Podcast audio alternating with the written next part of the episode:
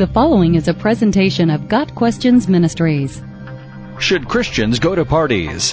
What does the Bible say about partying? The short answer to this question is it depends on the party. Parties are popular because they are fun opportunities to get together with friends, meet new people, and to relax and enjoy one another's company. As human beings, we are designed to be social creatures. We live in groups, work in groups, and socialize in groups. So when we desire to party, we are responding to the need for human interaction, fun, and relaxation. This is normal and natural. For Christians, the desire for human interaction has the added dimension of wanting and needing fellowship. The Greek word translated fellowship in the New Testament is koinonia, which means partnership, participation, social interaction, and communication. The important concept for Christian fellowship is partnership. The Bible tells us that we have been called into fellowship or partnership with Christ, 1 Corinthians 1 verse 9, with the Father, 1 John 1 verse 3, and with the Holy Spirit, Philippians 2 verse 1. John tells us that as believers, we have fellowship with one another by virtue of the blood Jesus shed for us on the cross, 1 John 1 verse 7. Paul adds the idea that to fellowship with Christ is to be a partaker of his suffering, Philippians 3 verse 10. We are also warned that we are not to have fellowship with evil. 1 Corinthians 10 verse 20.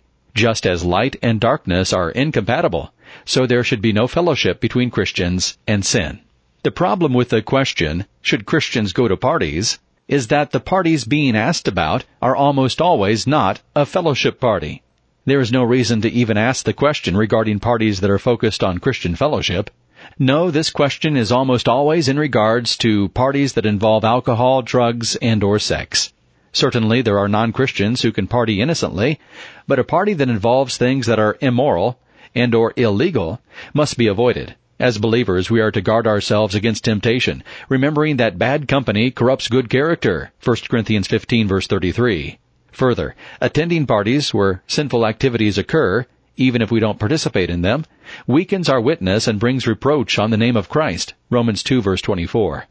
Everyone who confesses the name of the Lord must turn away from wickedness. 2 Timothy 2 verse 19. There are those who might see going to parties as an opportunity to share Christ with unbelievers, and while we are to be ready with an answer for the hope within us at all times, that presupposes unbelievers at a party are interested in the gospel.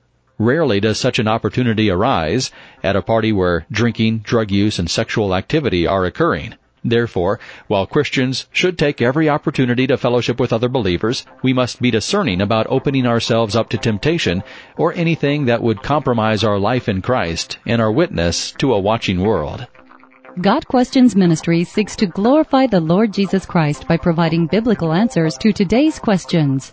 Online at GotQuestions.org.